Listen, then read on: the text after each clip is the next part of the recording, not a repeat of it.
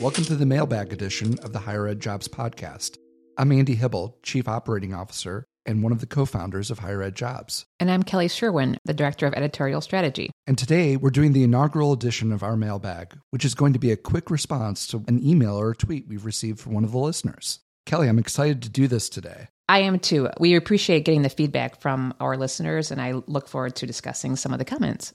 We've recently released the first three episodes and we've received a lot of feedback from our listeners. We, we thank everybody who has sent an email or sent over a tweet. We really appreciate it. But there was one email that had uh, a part of it that we kind of wanted to get out there real quick because we thought it was a pretty timely topic and we wanted to let folks know kind of what our thoughts were on it. We'd received one email that kind of described the process of interviewing for jobs and applying to jobs at colleges and universities that may actually only be intended for one person to actually apply and having possibly a candidate who was going to be the intended hire. Actually, this is something we've seen before. Actually, there was an Atlantic article that we'll put in the, in the podcast notes. It's called a job description written for exactly one person. It's from a few years back. It actually references a job that was intended for one person and how to handle that situation. And seeing the listeners' concern about how do you handle situations like this and what's important to do, we thought we should respond to that in light of some of the uh, media feedback to the recent happenings in the NFL and the Rooney Rule, which requires NFL teams to interview diverse candidates for certain senior level positions, including head coach. And former Miami Dolphins head coach Brian Flores had interviewed with the New York Giants and is now claiming that that was a sham interview. We'll include this in the notes as well, a really good article that talks particularly related to diverse candidates about sham interviews that came from the Boston Globe. We'd love to kind of tell you that this is not something we believe happens and it's not something that academic institutions do, but we also do realize if we were to say that that that isn't the truth. We understand that these things happen and we understand that this is a practice that does occur. I think what I'd like to focus on is what do you do when you find yourself in this situation?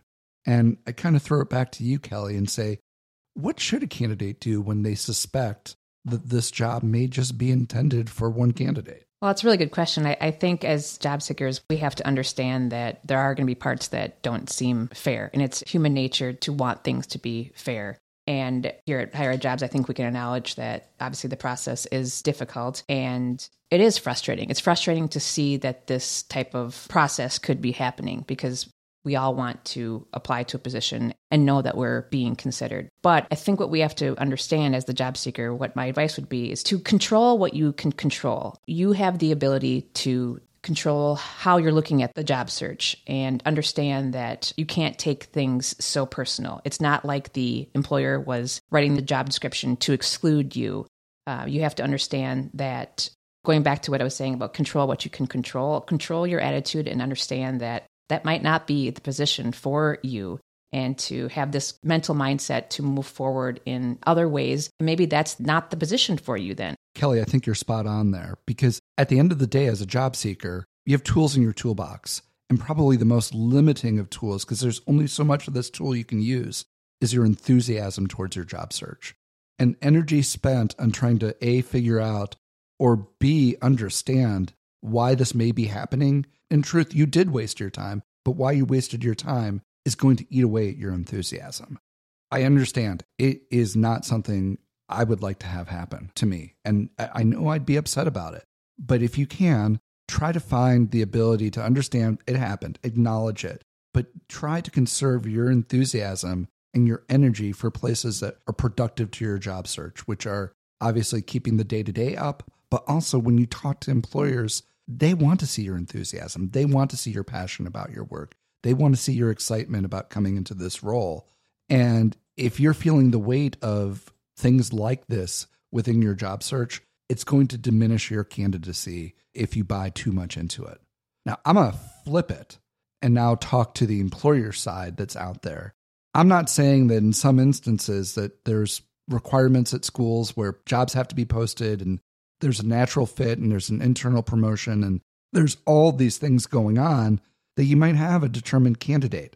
I'm not going to comment on that. I think for our listener out here who wrote, wrote this email and there was lots of really good topics, we can cover one of those in a 30 minute podcast. Probably there was a half dozen topics in this particular email, which each kind of deserve its own 30 minute podcast, as does this one. But if your employers out there, the part that I thought was interesting was the ethical question of it.